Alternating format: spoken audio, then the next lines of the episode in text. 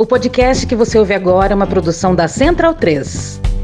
Todo poder emana do povo. Virou piada, vossa excrescência. O mesmo Fabrício Rebelo, que é advogado, né? O fundamental de entender é que se a Constituição Federal não vale mais nada, foi rasgada e foi, todas as deliberações se tornaram puramente arbitrárias, nenhuma explicação jurídica está ali no texto, então, por óbvio, soluções eventuais também não estão no texto. Agora eu falo que jogo dentro das quatro linhas. Quem sai fora, daí eu saio também. Eu sou obrigado a combater o cara fora das quatro linhas. Não dá. Não temos mais Constituição vigente no Brasil. Ela foi rasgada. Eu sou obrigado a sair das quatro linhas. A primeira faixa, a segunda faixa e. O golpe tá aí. Não temos mais Constituição vigente no Brasil. Qual é a solução para isso? Pegar uma cola e unir novamente a Constituição. Quem é essa cola? Quem tem poder ou força para isso? Entendedores entenderão. Todo poder emana do povo. Todo poder emana do povo. Eu também tenho arma, tá? Então, se houver uma convocação aí contra comunistas, eu posso ser soldado também, não é só na palavra, não. A tua fala remete a uma expressão virulenta. Você incorre numa série de responsabilidades que caminham o país para um colapso. O que você vai ter, Rodrigo, em seguida, são assassinatos. Eu não sei se você entende o tamanho da responsabilidade daquilo que você está fomentando. Fazer isso via televisão morando em Miami, eu acho que é no mínimo cínico demais. Rodrigo Constantino recebeu a medalha de mérito Tamandaré. É a, é a honraria mais alta da Marinha Brasileira para pessoas que prestaram serviços enormes para a nação brasileira. É um, isso aqui é um escárnio total, né? Ele que fica lá nos Estados Unidos pedindo golpe militar, insuflando golpe militar. É uma provocação isso que o comandante da Marinha fez. Faz o seguinte, vai todo mundo tomar no cu.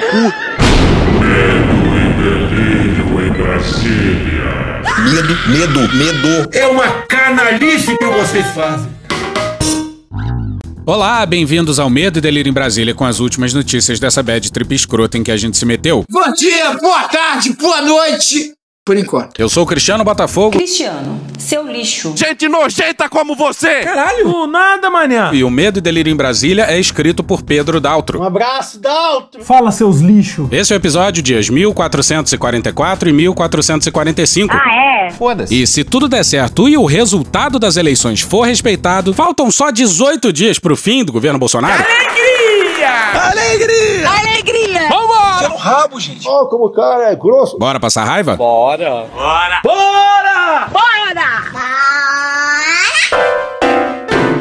Medo e Delírio em Brasília. Olha só. Finalmente. Bom, pelas bandas de cá, a gente teve o nosso 6 de janeiro em Washington, mas com sérias restrições orçamentárias. Orçamentárias e cognitivas. Fechamento do FGTS. Caralho, Marquinho. Lá em Washington, naquele fatídico 6 de janeiro, aconteceu a diplomação da chapa. Presidente Biden E? Kamala Harris.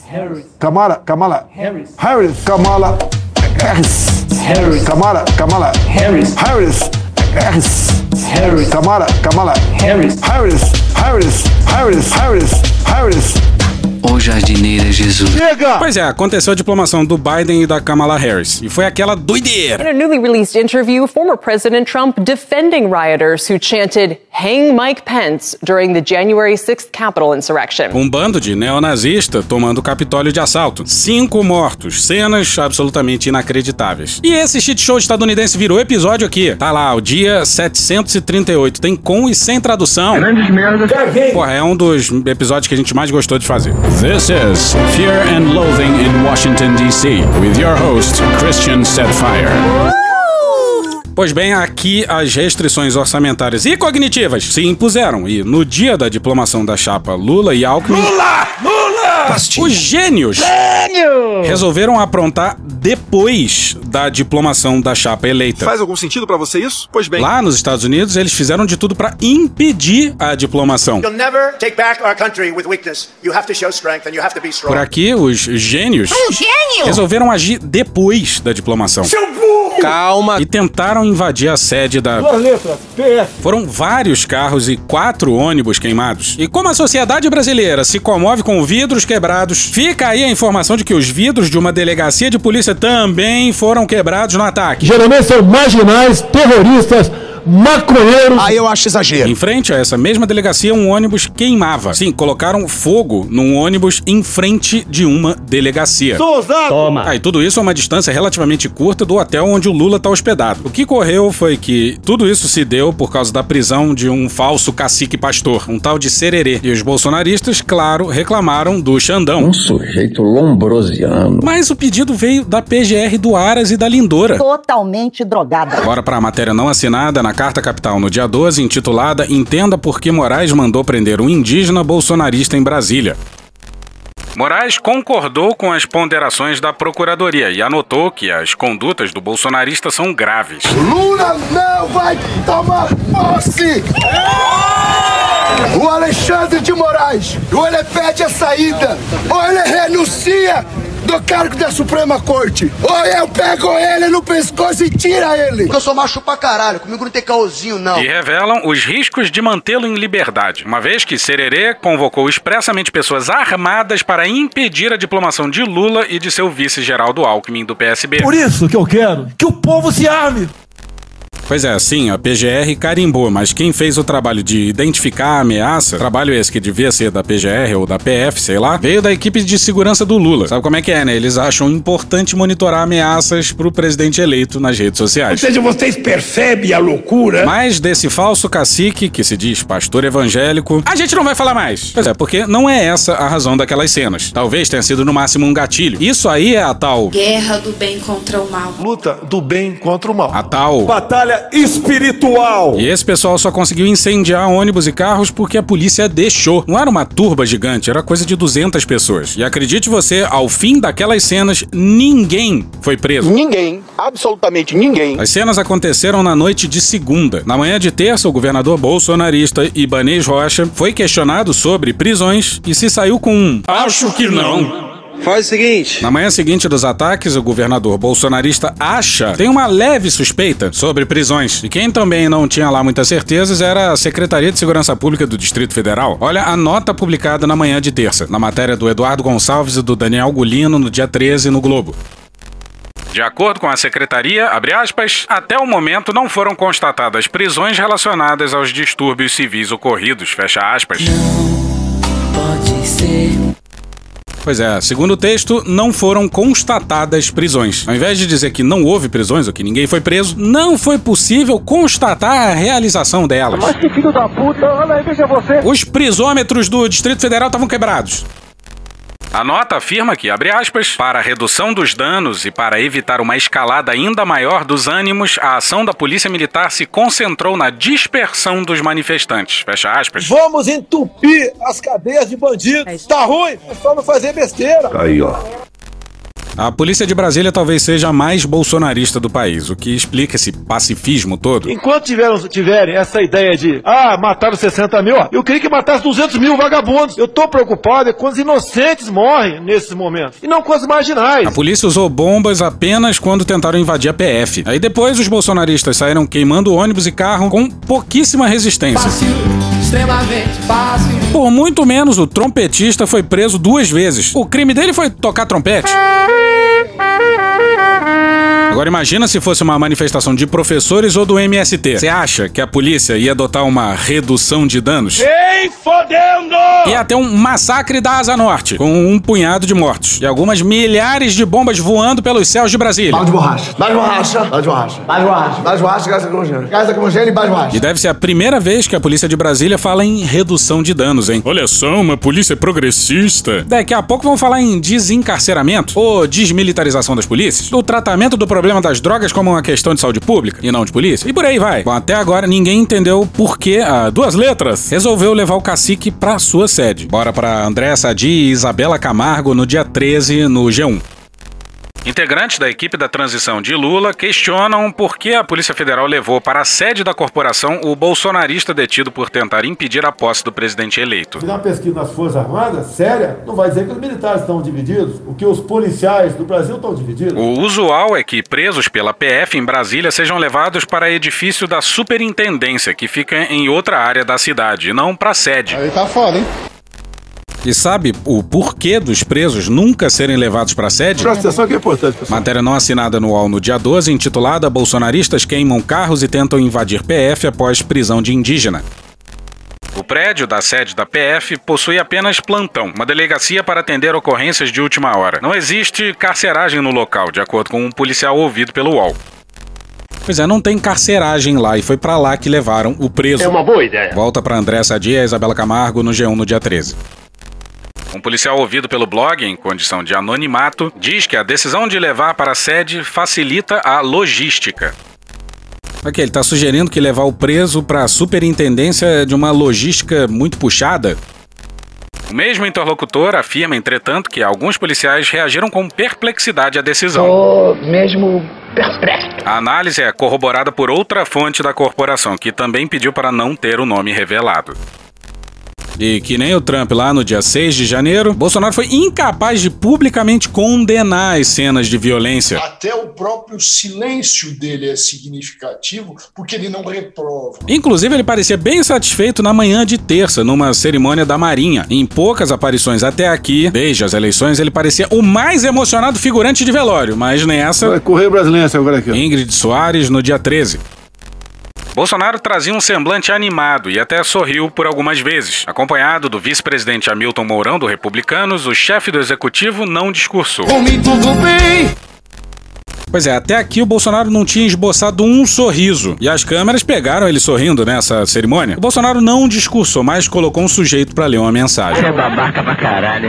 Mensagem do presidente da República. É só você fazer cocô dia sim, dia não. O Brasil confia a qualquer tempo na atuação indelével de suas Forças Armadas em prol da defesa de nossa pátria e pela garantia da liberdade do povo brasileiro. Eu não sou povo desse rapaz. Bolsonaro e o comandante da Marinha estão irmanados na luta pela liberdade. O resto da mensagem presidencial é um blá blá blá sobre o almirante. Chato pra caralho. E No ano do bicentenário de nossa independência, sinto-me, juntamente com todos os brasileiros, um legítimo herdeiro da coragem, bravura e resiliência de Tamandaré. ficou 40 dias chorando e mete essa.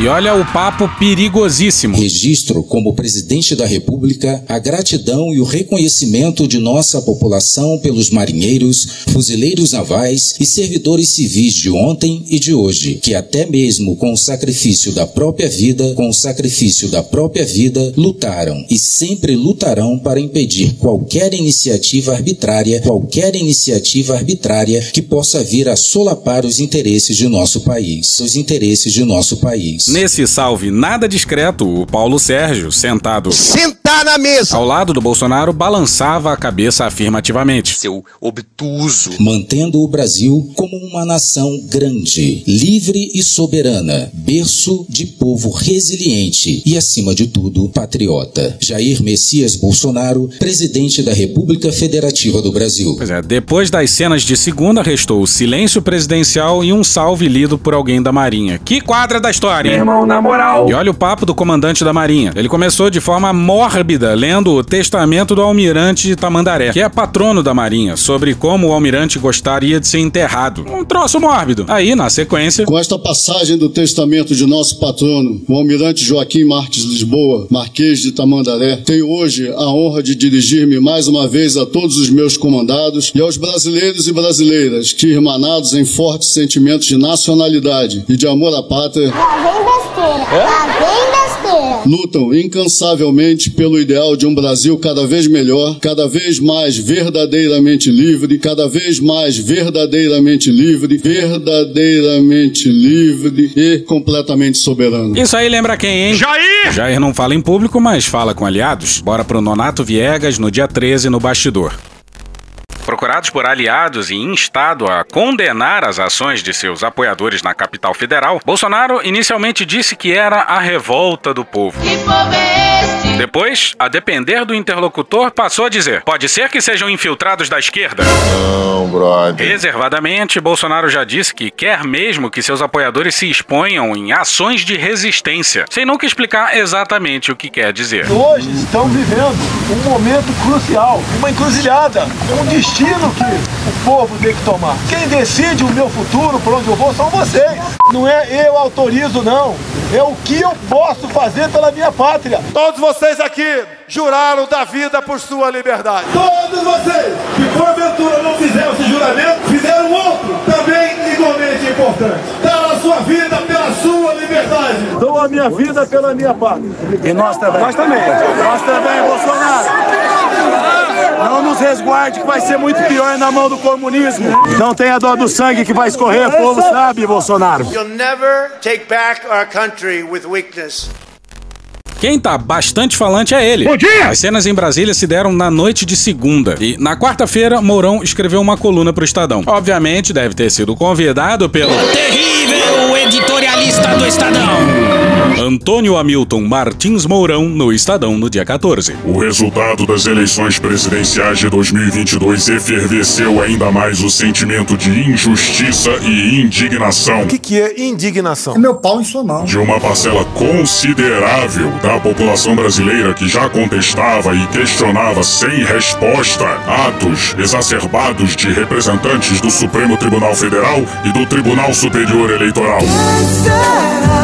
Que extrapolam o limite de suas cadeiras, ou seja, que têm as nádegas muito grandes, ou seja, de suas competências e atribuições constitucionais. O mais louco é que no dia seguinte da eleição, o Mourão posava de democrata. Então está chegada a hora das pessoas compreenderem que ele foi eleito e que agora ele tem que governar. Dizendo coisas do tipo que não adianta mais chorar, nós perdemos o jogo. Mas agora essa narrativa é bem diferente. Ele e os generais sublinham sempre que podem que as reivindicações ficaram sem respostas, que não foram atendidas. O clamor das manifestações a que assistimos desde a proclamação do resultado das urnas, que permaneceram sem o voto impresso e auditável, Voto impresso é o caralho. é legítimo, por mais que muitos tenham tentado classificá-lo de antidemocrático. Isso é a manifestação de gente no Brasil que não se conformou com o processo, que considera que o processo é viciado. A minha mensagem aos manifestantes é para se apropriarem desta força, coragem e resiliência que provaram ter, para permanecerem altivos, de cabeça erguida, firmes, Boston Medical Group. em suas convicções, unidos e diuturnamente vigilantes da nova condução que o país terá, das promessas e dos atos que virão. E pelas primeiras medidas que estão sendo anunciadas e tomadas, anuncia-se mais um desastre para o nosso país, lamentavelmente. Presta atenção que é importante, pessoal. Lancem mão dos instrumentos constitucionais que garantem os direitos de uma democracia cidadã, com efetiva participação popular. E jamais se esqueçam de que soberano é o povo. Nem um ai criticando a violência. Essas pessoas não estão na rua de forma desordeira. Pois é, nenhum ai. Esse aí é o vice-presidente da República. A capital do país passa pelo que passou e a chapa presidencial é incapaz de fazer um chamado à razão. Por que será? Pra Mourão é tudo muito democrático. Mas o pessoal que quebrou a porra toda veio do QG. E quem diz isso é o insuspeito secretário de Segurança Pública do DF, na matéria do Lauriberto Pompeu no Estadão no dia 13. Abre aspas, parte desses manifestantes a gente não pode garantir que são todos que estejam lá, porque alguns podem residir inclusive na cidade e em outros locais. Mas parte realmente estava no QG, no acampamento, e participaram desses atos. Fecha aspas. Esse aí é Repito. secretário de Segurança Pública do bolsonarista Ibanez Rocha. E ele falou sobre a manifestação em frente ao quartel-general em Brasília. Agora na matéria do Renato Machado e da Alexa Salomão no dia 13 na Folha. Aspas, a questão da manutenção ou não do acampamento, essa é uma questão que vai ser reavaliada. Como eu disse, o acampamento se encontra em uma área militar. Tem sido feito ali o controle dentro daquilo que cabe ao governo federal, fecha aspas. Pois é, acredite você, na rua em frente ao exército, só a polícia do exército pode agir. Ih, rapaz. Bom, se depender dos atuais comandantes que se acham no direito de escrever cartinha às instituições e ao povo exaltando os manifestantes, não vai acontecer nada. Ali quem cuida é a polícia do exército. E isso é uma excrescência, né? Vamos combinar? E essa é uma questão que vai ter que ser enfrentada pelo Lula nos primeiros dias de 2023. Olha o tamanho da merda. Bora pro Felipe Frazão no Estadão no dia 13. O presidente eleito, Luiz Inácio Lula da Silva, quer pôr fim aos protestos na entrada de quartéis pelo país que contestam o resultado das urnas e pedem intervenção militar. A remoção de manifestantes será um dos primeiros pedidos de Lula na conversa com os próximos comandantes gerais das Forças Armadas, a serem confirmados por ele. Sim, ele vai falar com os novos comandantes, que por sinal já foram confirmados pelo Múcio, naquela entrevista à Globo News, e que vêm a ser os integrantes mais velhos dos altos comandos, que avalizaram a porra da carta às instituições e ao povo. Tá errado. Tá muito errado isso. Bom, no caso da Marinha, é o segundo mais velho. Mas dá no mesmo, né, porra? Até porque o mais velho da Marinha vai ser o número 2 da defesa. Olha a merda aí, ó. Antes mesmo dos atos de vandalismo cometidos em Brasília na noite de segunda-feira, dia 12, após a diplomação do presidente eleito, Lula já havia compartilhado com parlamentares de sua base aliada que trataria com os generais do plano de encerrar as aglomerações e acampamentos no entorno das organizações militares. E vamos à ironia das ironias. O Lula teria que esperar até o dia 1 de janeiro para dar a ordem, né? Certo? Exatamente isso. Mas se a insubordinação, quer dizer, a antecipação da troca de comando rolasse ainda em dezembro, os novos comandantes poderiam cumprir as ordens do Lula antes mesmo da posse? Acertou, miserável. Os comandantes de unidades militares sitiadas por manifestantes bolsonaristas que pedem um golpe que impeça a posse de Luiz Inácio Lula da Silva, do PT, já se preparam para dispersar os atos em frente a quartéis pelo país assim que o novo presidente assumir o cargo em 1 de janeiro. Essa é a expectativa sinalizada por seus superiores, que estão em contato com o futuro ministro da Defesa, José Múcio Monteiro. Bom, o pessoal do quartel deve estar tá louco pra acabar com essa porra dessas manifestações. Afinal, ficar ouvindo hino, reza e Forças Armadas salvem o Brasil e SOS Forças Armadas o dia inteiro por mais de um mês é foda, deve ser insuportável. Velho, outra coisa é o seguinte, meu irmão. Eu moro aqui a 200 metros do quartel do exército. Bicho, se alguém aqui do grupo é amigo de quem tá coordenando esse protesto, peça pra parar, pô. Ninguém aguenta mais isso não, meu irmão. Isso é um campo de concentração. Bicho, é 24 horas o cara tocando hino militar. Começa com o hino do Brasil, aí entra o hino da infantaria. Nós somos esses infantes, cujo peito amante, nunca teme lutar. Aí depois toca a porra do hino do soldado. Nós somos da pátria amada, fiéis soldado, por ela amado. Porra, meu irmão. Aí depois vem, já poder da pátria livre. Hino 24 horas, quem aguenta isso, pô? Bota pelo menos uma música do Djavan, alguma porra aí, velho. Bota uma música do, do Charles Brown Jr., bota uma música do, do Planet Ramp, bota um rock, bota uma porra. Puta que pariu pra esses filhos da puta, velho. Porra. Mesmo que haja dúvidas sobre isso, esse oficial general diz que assim, se a ordem vier dos comandantes escolhidos por Lula, será cumprida. Será cumprido. O meu Eles será cumprido. Sexo é vida. Larga essa porra. Como se houvesse a possibilidade de não ser cumprida. Ele admite que há sempre o risco residual de alguma insubordinação, mas ele é visto como mínimo e talvez isolado à ponta. Algum soldado insatisfeito? Fácil o processo não será. Um coronel da linha de frente comenta que seria péssimo o governo Lula começar com militares reprimindo adversários políticos. Avaliação semelhante à de um político muito próximo da área da defesa. Mas qual a opção? A leniência de um não pode servir de baliza pro outro, caceta. Vai fazer o quê? Deixar os malucos lá na frente do quartel pra sempre? E o começo do ano vai ser doideira, hein? Volta pra mesma matéria lá de trás da André Sadi e da Isabela Camargo no dia 13 no G1. As cenas de vandalismo de segunda-feira aumentaram a preocupação da equipe de segurança de Lula com a possibilidade de que a segurança de Brasília, no dia da posse, esteja sob responsabilidade de Anderson Torres, ministro da Justiça de Bolsonaro. Caralho! Como o blog revelou, Torres deve assumir a Secretaria de Segurança Pública do Distrito Federal após deixar o governo Bolsonaro. Olha a merda! Bom, tá aí, primeiro, a boa prova do bolsonarismo do Ibanês, né? Ele foi reeleito e vai dar abrigo ao ministro da Justiça do Bolsonaro. Mas pro Lula impedir isso é. Extremamente fácil. Torres é delegado da PF e, para assumir o cargo no governo do DF, precisará ser cedido pela corporação. Decisão que, a partir de 1 de janeiro, estará sob responsabilidade do governo Lula. Pois é, é só fazer uma operação padrão na burocracia da PF no primeiro dia de janeiro. Ou se o pessoal tiver muito afim de trabalhar, já coloca o Anderson Torres pra carimbar passaporte no dia primeiro mesmo. Fode aí. Se fode aí, meu amigo, A tá? atuação dele na prisão do Bob Jeff e na noite dessa segunda mostra que ele jamais, Jamais. Jamais. poderia assumir a Secretaria de Segurança Pública da capital federal. Porra. Bora pra Victoria Azevedo e pra Constança Rezende no dia 13 na Folha.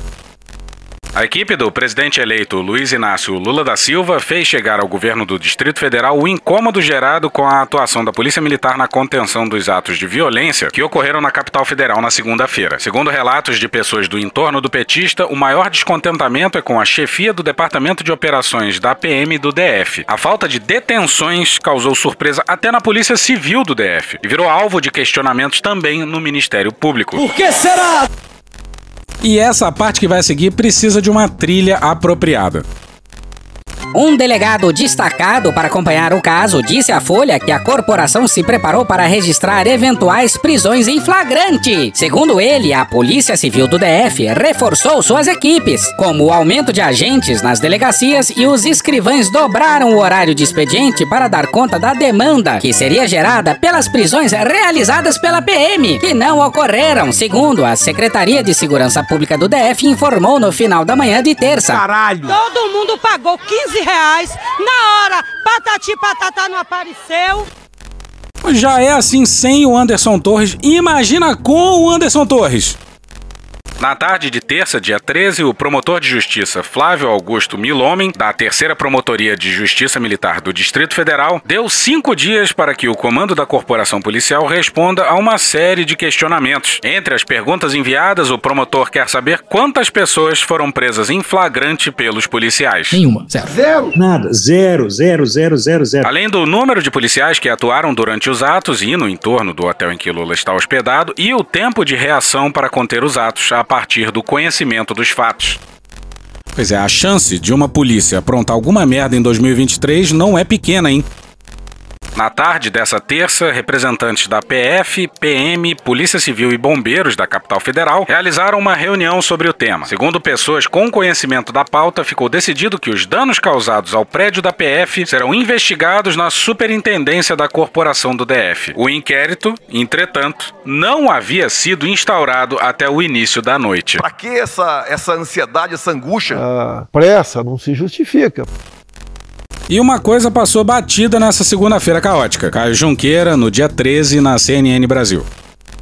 O advogado Levi de Andrade disse à CNN na noite dessa segunda-feira, dia 12, que o blogueiro Oswaldo Eustáquio, Minha querida, eu sou um jornalista de alta performance. investigado no inquérito das fake news, telefonou-lhe no começo da noite de dentro do Palácio da Alvorada. Ele teria ido até lá por temer uma prisão. Abre aspas, a informação que ele me deu é que ele estava dentro do Alvorada. Ele estava lá e, quando soube do mandato de prisão contra o cacique, me pediu para ajudá-lo. Fecha aspas, disse o advogado. O advogado caguetou, mas o Eustáquio nega tudo. Eustáquio é aquele que foi preso, disse que foi torturado, que caiu na cela, bateu com as costas e que teria ficado paraplégico. Mas outro dia foi filmado todo serelepe cruzando as pernas na sua cadeira de rodas. Agora você imagina, o sujeito acha que vai ser preso e aí se esconde no Palácio Presidencial. Sou ousado! Que quadra da história, hein? Outro lugar bom pra se esconder é num acampamento lá no Exército. Lá só a polícia do Exército pode agir, né? Uma festa danada.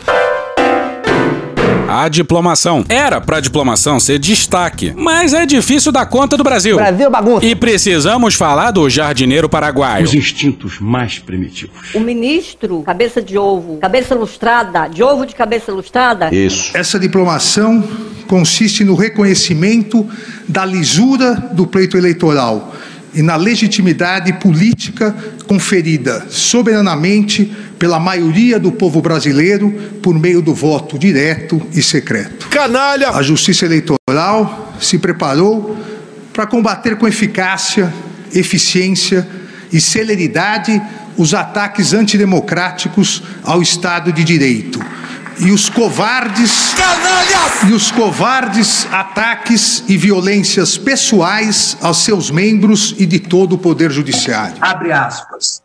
Que estuprem e matem as filhas dos ordinários ministros do Supremo Tribunal Federal. Fecha aspas. Em nenhum lugar do mundo isso é liberdade de expressão. O Brasil encerra mais um ciclo democrático e completa 34 anos de estabilidade do Estado Democrático de Direito. Será mesmo? Desde a promulgação da Constituição de 1988. Ódio e nojo. Estabilidade democrática e respeito ao Estado de Direito não significam ausência de turbulências, ausência de embates, ou mesmo, como se verificou nas presentes eleições, não significa ausência de ilícitos e criminosos ataques antidemocráticos ao sistema eleitoral e à própria democracia. Estabilidade democrática e respeito ao Estado de Direito significam observância fiel à Constituição, pleno funcionamento das instituições e integral responsabilização de todos aqueles que pretendiam subverter a ordem política, criando um regime de exceção. Que quadra da história, hein? De quatro em quatro anos, o presidente do TSE fazia um discurso padrão, ninguém dava importância. Mas olha, foi um dos discursos mais importantes do ano. A Justiça Eleitoral soube, com integral apoio de todo o Poder Judiciário, em especial do Supremo Tribunal Federal, garantir a estabilidade democrática e o integral respeito ao Estado de Direito, combatendo os intensos e criminosos ataques. E o Hélio Gaspari, na Folha, no dia 13, fez um bom resumo dessa atuação. Moraes combateu em várias frentes. Defendeu as urnas eletrônicas. Olha, seu professor, quero que você me ache um brasileiro que confia no sistema eleitoral brasileiro. Enquadrou plataformas disseminadoras de mentiras. Eu acho que até o fake news é válido, com todo respeito. E, depois do resultado, dissolveu bloqueios de caminhoneiros estimulados por empresários. Sabe como é que é, né? A PRF não fez nada. Depois das blitzes do dia da eleição, eles foram descansar. Nenhum desses embates foi simples. Os gestores das grandes plataformas entravam no seu gabinete com a pompa dos balanços de suas empresas e saíam preocupados com o tamanho do bônus no fim do ano. Eu quero que o mercado se exploda, pô. Que tristeza. A qualquer momento ele poderia ficar na posição do magistrado que fala da lei, enquanto seu interlocutor acredita que é fácil fechar um tribunal. Se quiser fechar o STF, sabe o que você faz? Você não manda nem um jipe, cara. Manda um soldado e um cabo. Esse tipo de personagem viu-se obrigado a lidar com um magistrado que sacode códigos com uma das mãos e chaves de celas com a outra. Falta aplicar os rigores da lei aos irresponsáveis que se barricaram, bloquearam estradas em diversos estados e incendiaram ônibus em Brasília, bem como aos senhores que os incentivam no conforto de suas salas. E faltou não sentar na mesa com o. Sentar na mesa! Alexandre de Moraes foi a pessoa certa no lugar certo na hora necessária. O Xandão. Xandão. Os instintos mais primitivos. O Xandão. Xandão. Os instintos mais primitivos. O Xandão. Xandão. O buraco comigo é mais embaixo. O Xandão. Xandão. Tá temporariamente revogada a revogação do remix do Xandão. Rimou. Xandão. Xandão. Os instintos mais primitivos. O Xandão. Xandão. Os instintos mais primitivos. Xandão. Xandão. Os instintos mais primitivos. O Xandão. Xandão. Os instintos mais primitivos. Chega! E o Hélio Gaspari começou a coluna assim, ó. A cerimônia de diplomação de Lula na segunda-feira foi o grande dia do ministro Alexandre de Moraes. A sua firme presidência no Tribunal Superior Eleitoral, o país deve à preservação da ordem democrática e da dignidade do poder judiciário. E sabe qual é o problema? É que quando a preservação da ordem democrática depende de uma ou duas pessoas, é porque a gente tá na merda. É porque as instituições dormem furiosamente. A gente tá fudido. O ataque ao sistema eleitoral, enquanto instrumento essencial na concretização da democracia, vem sendo realizado de maneira mais intensa há pelo menos uma década no mundo todo por grupos extremistas e antidemocráticos. Pois é, extremistas e antidemocráticos. E quem vem também cumprindo esse papel no Brasil são as Forças Armadas. O ataque ao sistema eleitoral tem uma base forte lá. Começou em 2014 com o Aécio, mas foi a partir de 2018 que os militares abraçaram a insanidade de criticar as urnas que os elegeram em 2018. Não importa no mundo qual seja o mecanismo do sistema eleitoral, urnas eletrônicas, voto impresso, voto por carta, esses grupos extremistas,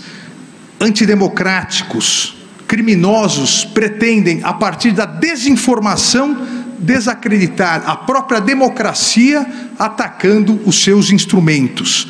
A partir do ataque a esses instrumentos que concretizam o voto popular, pretendem substituir o voto popular por um regime de exceção, por uma ditadura. O Bolsonaro fala disso há muito, muito tempo. Esse trecho que a gente sempre coloca é do final da década de 90. Através do voto, você não vai mudar nada nesse país. Ah? Nada, absolutamente nada. E só vai mudar, infelizmente, quando um dia nós partimos para uma guerra civil aqui dentro. Né? E fazendo um trabalho que o regime militar não fez. Matamos 30 mil. Os ataques à democracia e ao pleito eleitoral não se resumiram aos dois grandes pilares do Estado de Direito, a liberdade de imprensa e o sistema eleitoral. Concentraram-se de maneira vil, de maneira torpe, nos ataques, ameaças de todo tipo, coações institucionais ao Poder Judiciário e pessoais aos seus membros, em especial do Supremo Tribunal Federal e do Tribunal Superior Eleitoral. Isso aí se dá ao fim de quatro anos de um governo militar, hein? Parabéns aos generais por mais um incrível legado deixado ao país. O Poder Judiciário brasileiro manteve sua independência e imparcialidade, garantindo o respeito ao Estado de Direito e realizando eleições limpas, transparentes e seguras, concretizando mais uma etapa na construção e fortalecimento da nossa democracia. E o problema com a nossa democracia vem de muito tempo. Vamos de sobrar o pinto. Eu considero o desastre do Brasil a proclamação da República pelos militares. Os militares, tendo proclamado a República, julgaram-se donos da República e nunca aceitaram não ser os donos da República. Como bem lembra o Simas, um príncipe português proclamou a independência, um marechal monarquista proclamou a República. Brasil bagunça. E por motivos de força maior, nessa sexta-feira não vai ter episódio. Mas, mas segunda, segunda a gente volta, segunda a gente volta. Segunda deve ser o último episódio do ano. Mas ano que vem a gente volta, ano que vem a gente volta, gente. Se nenhuma desgraça acontecer, né? E pelo andar da carruagem tá muito difícil que nenhuma desgraça aconteça. E acabou. Tchau pra vocês. Puxa daí, Cunha. Que Deus tenha misericórdia dessa nação.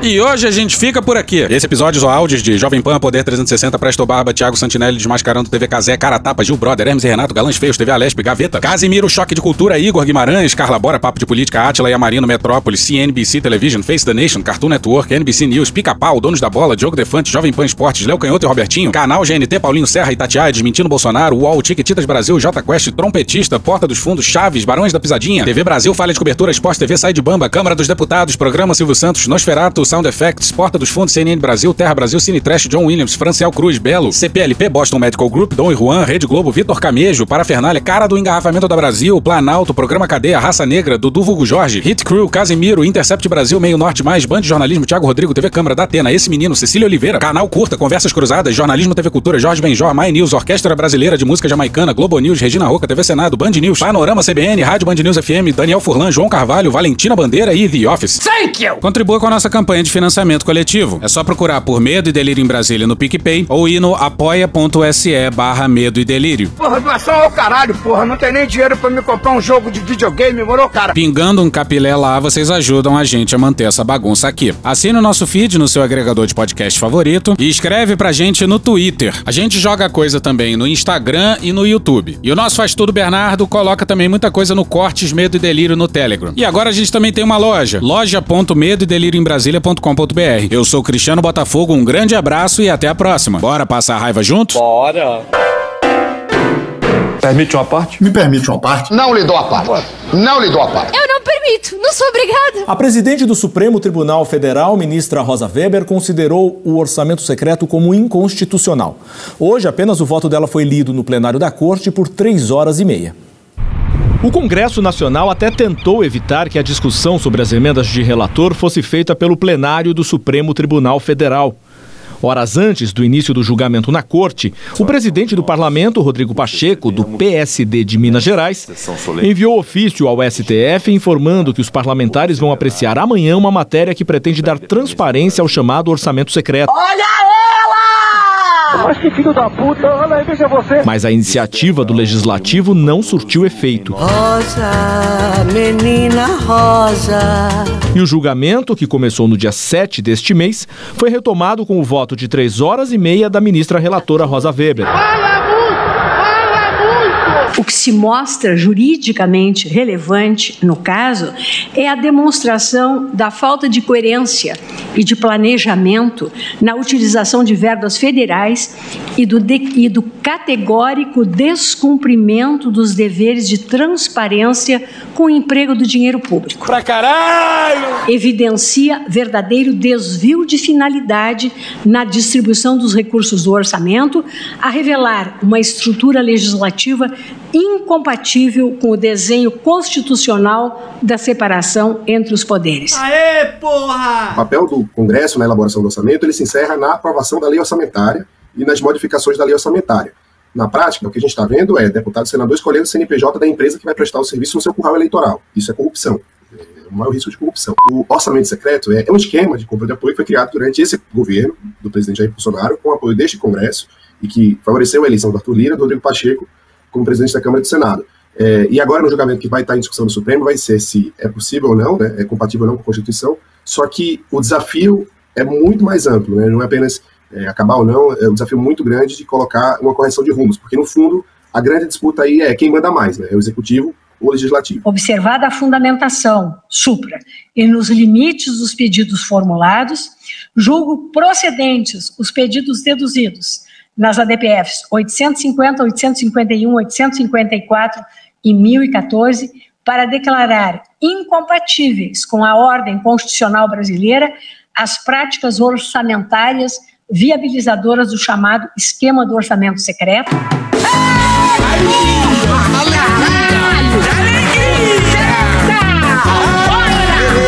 Consistentes no uso indevido das emendas do relator geral do orçamento para o efeito de inclusão de novas despesas públicas ou programações no projeto de lei orçamentária anual da União. Rosa, menina rosa. Vedando a utilização das despesas classificadas sob o indicador orçamentário RP9.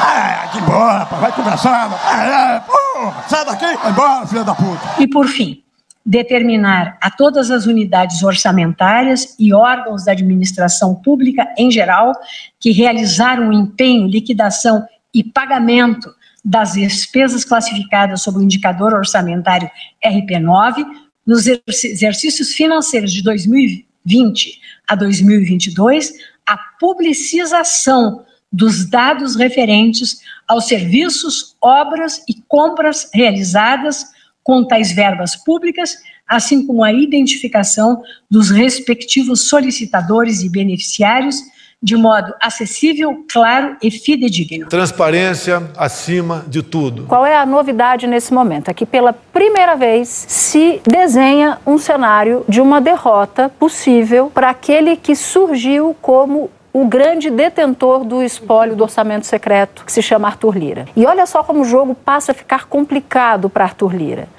Arthur Lira tem uma votação que é a PEC, que é a votação de interesse do governo de transição, que é a PEC do Bolsa Família. Essa PEC, o dia inteiro, nossos repórteres apurando que ela poderia ser, a votação poderia ser adiada para a semana que vem. Com isso, Arthur Lira fica com o poder na mão. Se eu não quiser, essa PEC não é votada. Ocorre que, se o julgamento do Supremo é concluído amanhã, e amanhã é o último dia de votação antes do recesso do Judiciário, não é isso? Se esse julgamento começa começa amanhã e termina amanhã sem que Arthur Lira vote essa PEC, ele não entrega nada para o Lula. Se o Supremo acaba com o orçamento secreto e Arthur Lira não entrega nada para o Lula, ele chega em fevereiro, que é o dia, o momento da eleição para a presidência da Câmara, sem orçamento secreto, que é o que lhe deu força, inclusive para vislumbrar a reeleição para a presidência da Câmara, sem ter crédito com o presidente eleito e ainda tendo Bolsonaro bravo com ele. Ele pode perder tudo. Eu acho é pouco. Puta que pariu. Porra. Porra. Porra. Porra. Putinha do poço. Problemas? Pornô. Pornô. Paralelepípedo de crack? Paralelepípedo de crack. Paralelepípedo de crack. Frente Putin. Frente Putin. Frente Putin. Frente Biden, frente Biden, frente Biden, frente Lula.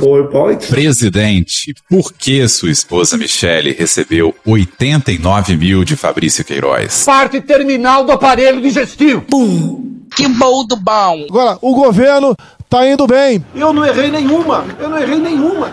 Zero. Porra. Será que eu tô errando falar isso daí? Não tem como não dar errado. Vai dar errado. Tem tudo para não dar certo. O cu dilatado. Lula ou Bolsonaro? Qualquer pessoa me perguntar Satanás ou Bolsonaro, eu vou responder Satanás. A verdadeira polarização entre os que querem o direito de viver e os que querem o direito de matar. De que lado você tá? A verdadeira polarização é entre o meu pau e a sua mão. Polarização é meu pau na sua mão. Sempre importante frisar. Ô, oh, Glória. E no final do arco-íris tem um baldinho de cerveja gelada. Foda-se. Acabou? Acabou.